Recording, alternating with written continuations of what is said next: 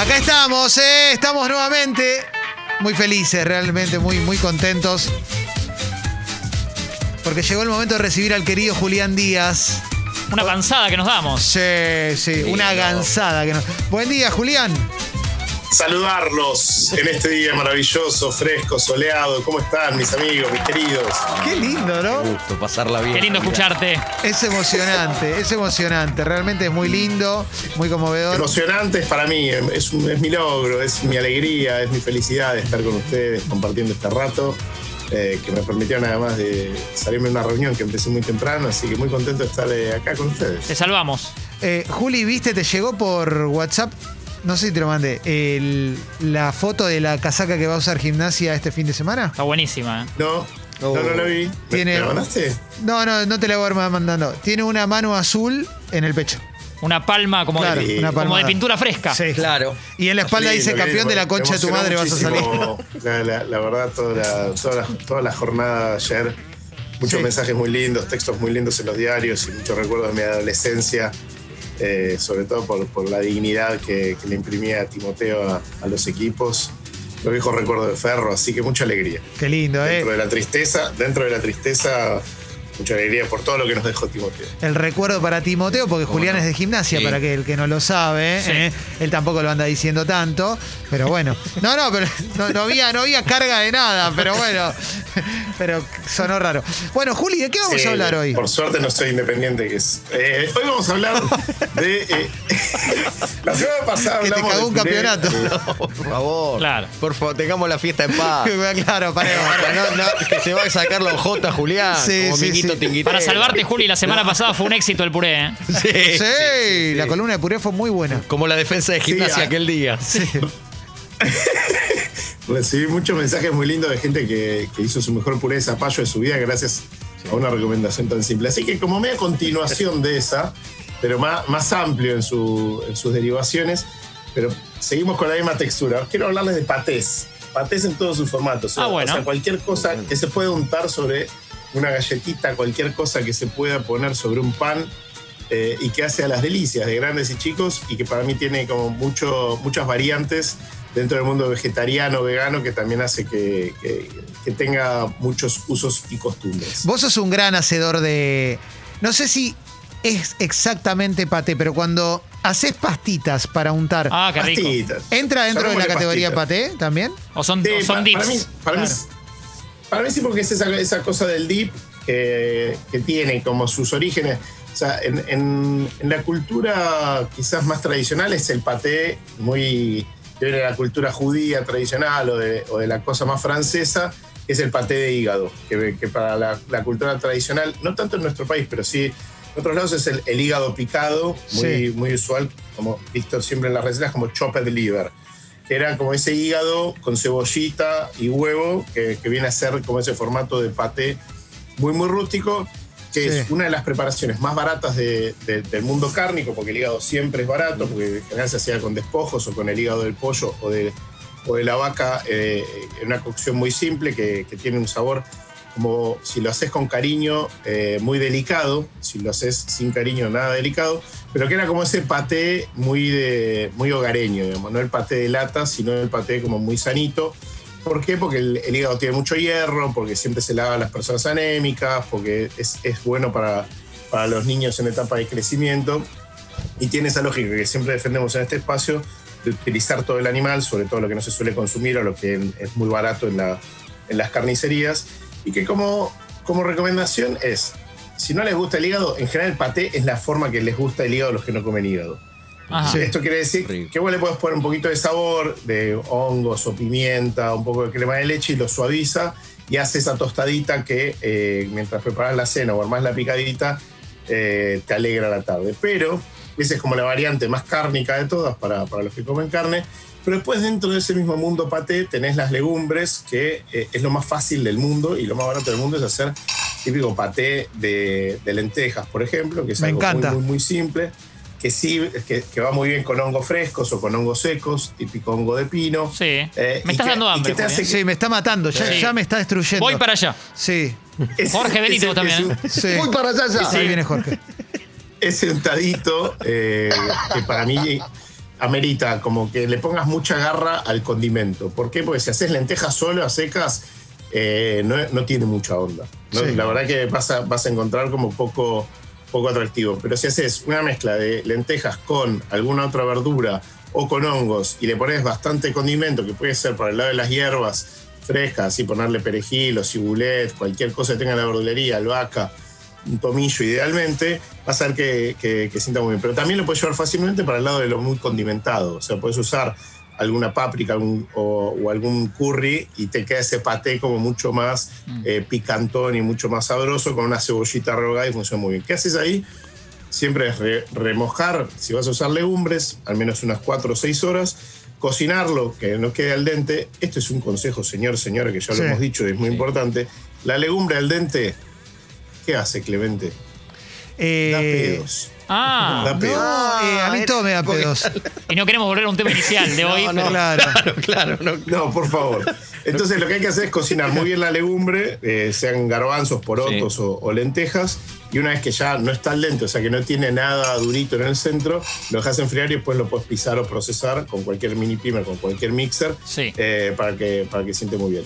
La ventaja de esto también es que puedes hacer muy fácilmente cosas veganas, porque no requiere que, que lleve crema de leche o manteca, sino lo puedes hacer simplemente con un aceite de oliva o un aceite neutro, si lo vas a hacer en una variante más condimentada y funciona muy bien. Sí.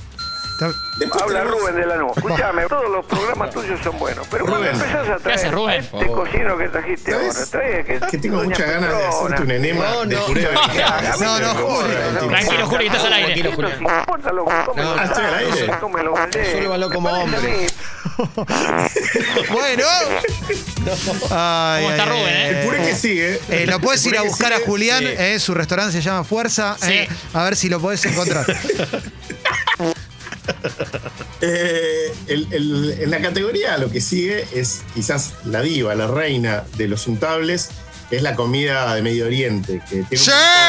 Uy, me vuelvo loco. Nos ponemos de pie los tres. Por favor. Sí, El babaganush, el hummus. sí. El, bu- el Baba- babaganush, el hummus, baga- el puré, babaganush, el- el cosa. puré- Vende humus. Sí. El puré ¿Cuántos hay? de, de morrón, que ahora se puede hacer con calahorras, que esta es la época de las calahorras, que son Sí. esos ajíes más redonditos, ¿Qué más carnosos programa? y que es bastante ¿Qué fácil programa hacerlo. Calahorras con Juan Carlos Calahó? Sí. Siempre volvemos No se a la puede. apertura hoy. Sí, sí, Eh, no sí, importa de qué hablemos. Perdón, Juli. ¿Qué son las calahorras? ¿Qué es La calahorra? calahorra es, es- es un ají que es de esta época, como el principio del invierno, que son morrones rojos más redonditos, de Sí. carne más gruesa. Locura. Dulces, cero picantes, que es muy fácil hacer los rellenos porque tienen como una forma, parecen que Dios los creó para ser rellenados, Sí. porque son muy, muy eh, redonditos, tienen forma casi como de manzana. van a ver. Me Si entusiasmó no me lo compraron, en la verdulería porque eh, eh, tiene una época muy cortita del año, no, no, no, no está mucho tiempo. Sí. No suelen ser caros y son muy ricos, digamos. Tienen mucha más carne que, que los morrones comunes. Ma- Martín más- te quería más- decir algo, Juli, a ver. Me entusiasmó Juli ¿Qué tal, cuando, Martín? ¿Cómo cuando- ¿Cómo va, Juli? ¿Bien? Bien, Después te bien. escribo. No, me entusiasmó cuando dijiste dulces, ¿eh? me, me terminaste de, Sí. de encantar. Eh, el puré más fácil de, de todo el universo es el puré de berenjena, porque no hay que hacer prácticamente nada. Tome nota, Clemente, Martín, Diega, por Mirá favor. vos, che. Toma una berenjena entera, Sí. la pone sobre la hornalla y se va a ver una serie corta, un capítulo corto. Cuando volvés, básicamente ya está hecho. No, no, es tan- Cobra no el seguro luego. Sí, sí. No, fuego, fuego mínimo o Sí. fuego medio o bajo, pones una rejillita, la rejillita de la tostadora de pan, Sí. y pones la berenjena ahí y le das unos. Lo, lo vas girando. La como vas grillando. despiedo. Claro. Sí. La vas grillando directo sobre la llama. Directo sobre la llama sin miedo. Pero fuego bajo, porque si lo pones muy alto se te quema mucho y, se- y lo que querés es que se vaya cocinando parejita hasta el centro, entonces la vas girando, pero que se queme. Va, va a haber olor a quemado. Bien. Eh, la gente que vive con vos te va a preguntar si estás incendiando la casa, pero no hay ningún riesgo de incendio porque la berenjena no hay forma de que se prenda fuego. Para que se prenda fuego la tendrías que dejar dos horas. ¿Por qué? Porque la berenjena, vos pensás que no, pero tiene mucha agua adentro. Claro. Te das cuenta cuando la cocinas así, que eh, la- cuando la saques del fuego vas a ir largando agua y eso me pareció una esponja seca, en realidad está repleto de agua. Y cuando vos la cocinas lo que haces es eh, deshidratarla un poco, o sea que querés que largue un poco de toda esa agua. Y una vez que ya la quemaste de todos lados y la tocas y está blanda, eh, lo que haces es eh, dejarla enfriar y la, y la Sí. pelás. La pelás con, con los dedos, no, no tiene ninguna Dificultad pues cáscara quemada. Y una vez que pelaste todo eso con los dedos, eh, le sacas el tallo y tenés dos caminos, elemento muy importante. Claro. A ver. Están los, los- sí, Uno es... Sí, eh, con Mario Marquich, ¿no? sí, exacto. Desde el comino, es, ah, desde el comino. En, en mini pimer, que te queda como un puré muy, muy, muy, muy lisito, si lo haces con, con cualquiera de los artefactos de, Sí. de una procesadora. O la otra, si no, es a tenedor y cuchillo. O sea, o lo, o lo picas en la tabla o con un puré y te queda mucho más rústico. La clave, sin duda, ahí es el ajo, sal, pimienta y el condimento que te guste. En algunos, de- en algunos países de Medio Oriente condimentan un montón más. Puedes ponerle satar o la, la mezcla esa de semilla de sésamo con comino. Excelente. Muchísimo pimentón, muchas cosas que sirve como base para todo. Para mí, sanguchito de la parrilla de verdura con puré de berenjena es la gloria. Un puré de berenjena para hacer comida árabe, o sea, para estar levantando con pan árabe, es, esas cositas Sí. es eh, espectacular. Y vas a ver que si haces eso no tiene ni que ir al horno ni tiene ninguna otra complicación para cocinar. Tenemos preguntas de. Diego, yo tengo preguntas y Sí, no yo sé, también, Martín, eh, sí, Todos sí, sí. tenemos preguntas, así que vamos, Diego, Martín y Adelante. yo después. Perdón por ser con- cortamambo y, y no sin pudor, te pregunto, eh, Julián, porque sos un artista de lo elaborado, de lo casero. Me tenés, me Sí. tenés acostumbrado, Diego. a- exacto. Hoy que hablamos de casero también. Es también la es apertura. verdad. Sí, eh, te voy a volver al mundo industrial y al capitalismo más salvaje. Uf. Cuando uno, porque yo soy muy patero, aprendí hace muy poco tiempo que no se comía la, la tapa de la lata porque cortaba la lengua, pero me, me gusta mucho. Eh, ¿Qué diferencia hay, Julián, entre el paté de foie, que uno, uno compra la latita, el picadillo de carne, también llamado, o, o era una marca, jamón del diablo? Ah. Eh, Jamón del diablo, claro. y eh, el Leverbuch, eh, que es muy distinto el sabor El del. Es rico el Que sí. juega de cuatro en Independiente. Sí, sí, sí. Eh, claro. Claro. Sí. Es Eh, más barato el Leverbuch. claro. No, pero yo... eh, En mi me- casa se compraba lever, no se compraba paté. Pero no es- Ah, en la mía también. El lever eh, es eh, ostensiblemente distinto el sabor. Para mí más rico, más... eh, que- eh, claro. ¿Sabés las diferencias de estas tres cosas?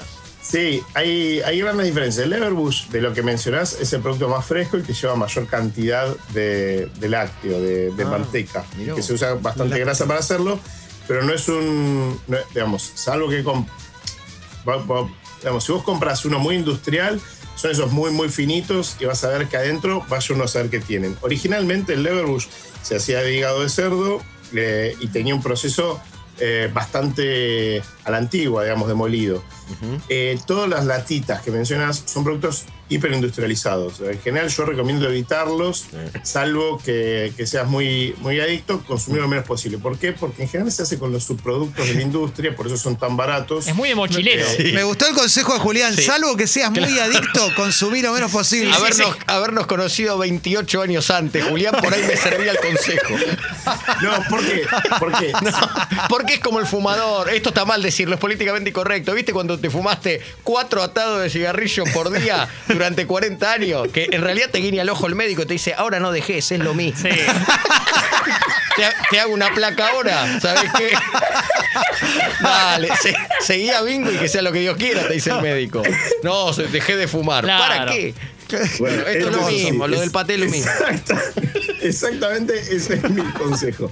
Los, los- los alimentos eh, ultra industrializados, ultra procesados, están cada vez más en la, en la palestra, cada vez más en. en- en- en- y porque si vos ves con qué está hecho, lee los ingredientes, llega y después hablamos. Déjalo ahí, sí. Sí. Y muchísimo de lo que la industria se va descartando termina dentro de eso. ¿Por qué? Porque es molerlo a full, ponerle saborizante, eh, conservante adentro de una lata y derecho viejo. Ese Qué libro, tentador, ¿eh? sí. No lo leas, Diego. Eso. Para, para mí, Decirle que ese hombre que habló estaba fumado. Y sí. Sí, ves, ahí está, es Para- verdad. Es verdad. para mí, si sos muy fan de eso, Diego, mi recomendación es que pruebes una vez hacer eh, Yoga. paté, como te decía. No, hacer, hacer paté, como te, como te decía, comprando hígado de pollo, hígado de vaca. Bien. Lo cocinás en una sartén vuelta y vuelta, lo pones a procesar con manteca, aceite de oliva, crema, lo que quieras. Y vas a ver que es mil veces más rico y 200 millones de veces más sano. Muy bueno, de verdad, muy bueno. Muchas gracias. Hay pregunta de El Martín lever- Reich. El lever sí tiene un poquito más Ah. de laburo. El lever sí, Ah. sí, si querés hacer un lever, necesitas, eh, digamos, seguir una receta más al pie de la letra. Ah. Bien, bien. Me dio nostalgia de la infancia y ahora quiero, quiero volver al lever. Bien. Eh, Juli, así como ayer Clemente defendió, que me contaba recién, Sí. eh, yo he defendido muchas veces el- la pasta, hay un. En muchos lugares ya tienen ravioles de berenjena, por ejemplo, o sorrentinos o cosas. Sí. Con esta berenjena, este proceso que Juli mencionaba, para mí es muy rico y, para, y tiene mala prensa. Yo creo que mucha gente no se anima. Totalmente. ¿Qué le decís, Juli, a esto? ¿O a ellos? Eh, no, eh, para mí si lo vas a usar para rellenar, si vas a hacer un canelón o si lo vas a Sí. lo que es muy importante es que se seque bien, porque la berenjena tiene mucha agua. Eh, y después si no te queda el relleno muy, muy acuoso, viste que es un bajón cuando vas a cortar el raviol y se desarma y ya enseguida sale como una pisada de cucaracha. Ah. Entonces lo que, lo que hay que hacer ahí es, después de la hornalla, al horno, o lo haces en una hornalla bien seca, digo, como muy, muy despacito para que quede bien seca la berenjena, y vas a ver que ahí tiene más sentido para hacerlo para, para relleno. Pero a mí me encanta. La ventaja si lo haces siempre en la hornalla es que te va a quedar muy ahumado. En el horno Eso también sí. se va a cocinar, pero nunca va a quedar con el sabor ahumado.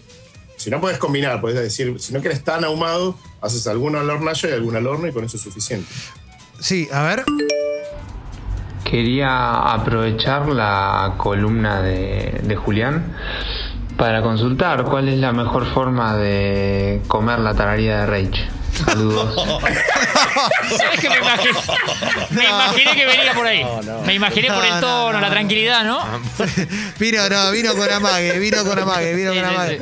Eh, Juli, te quería preguntar con respecto a las pastitas, ¿no? A, a los dips y demás. Tema aceite, ¿cómo, ¿cómo regular la cantidad de aceite? Porque a veces me, me ha tocado probar algunas que son muy aceitosas. Entonces, ¿cuánto, cuánto se le pone? ¿Mucho, poquito? No, la cosa típica de Medio Oriente, el platito, el platito de postre común, el platito de todos tenemos. Sí. Y le pones la, le haces la vueltita con la cuchara, esa cantidad de aceite está bien. Lo que es súper importante es que ahí pongas el mejor aceite que, que tengas, un buen aceite de oliva, sobre todo en los purés de berenjena o el que nos falta hablar, que es el de garbanzos, el hummus, es crucial porque el sabor ahí se siente un montón. Si no tenés un rico aceite es preferible no ponerle aceite que ponerle un aceite berreta Ah. porque Bien. te caga el sabor de- del plato. Y los aceites de oliva, esos que tienen como eh, sabores muy de. Muy, bueno, los, los aceites de mala calidad te arruinan enseguida el plato, sobre todo en estos que lo vas a consumir en fresco crudo. No le pongan garbanzos. Sí. Sí, ¿Quién, quién no ama, quién no ama, ahora me va a decir Diego que él no lo ama, el puré de garbanzos? Para mí es una de las cosas más simples, económicas y fáciles de hacer del universo, que viene, es una gran herencia de la comida de Medio Oriente, pero que está ya muy incorporado en, en- en la, en la cultura criolla, porque en Buenos Aires en un momento todos los bares, o casi todos los bares tenían siempre una pastita de ese estilo, Sí. o iban el típico dip al principio para poder cobrarte el cubierto, te ponían unos garbancitos pisados y funcionaba de, de mil maravillas. para, para, ¿qué, qué, qué pasa, Tincho? ¿Qué tenés? A ver. Escuchame una cosa, Jorge de Lanús habla. ¿Qué mierda es un aceite neutro? Hay de oliva, que es de oliva, de maíz, que es de maíz, de girasol, que es de girasol. ¿Cuál es el una gran pregunta. Está enojado. Es una gran ¿eh? pregunta. Sí, Es Jorge Lanús. es- se viene en una, es un cuadrado blanco de aceite, digamos. Claro, ¿no? claro, como No, aceite. no, no. En general, cuando, cuando lees Sí. recetas, eh, pero está buena la pregunta porque muchas veces uno habla de corrido y, y- y tiene razón.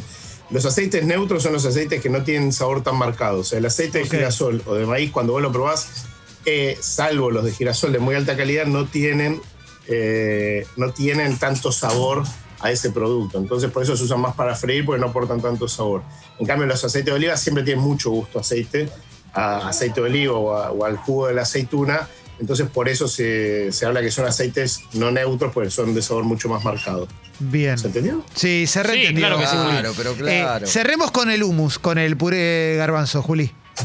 El hummus, eh, como decíamos, las legumbres traen pedos, entonces hay que tener cuidado, hay que cocinarlos bastante tiempo. Lo ideal es siempre remojarlos bien.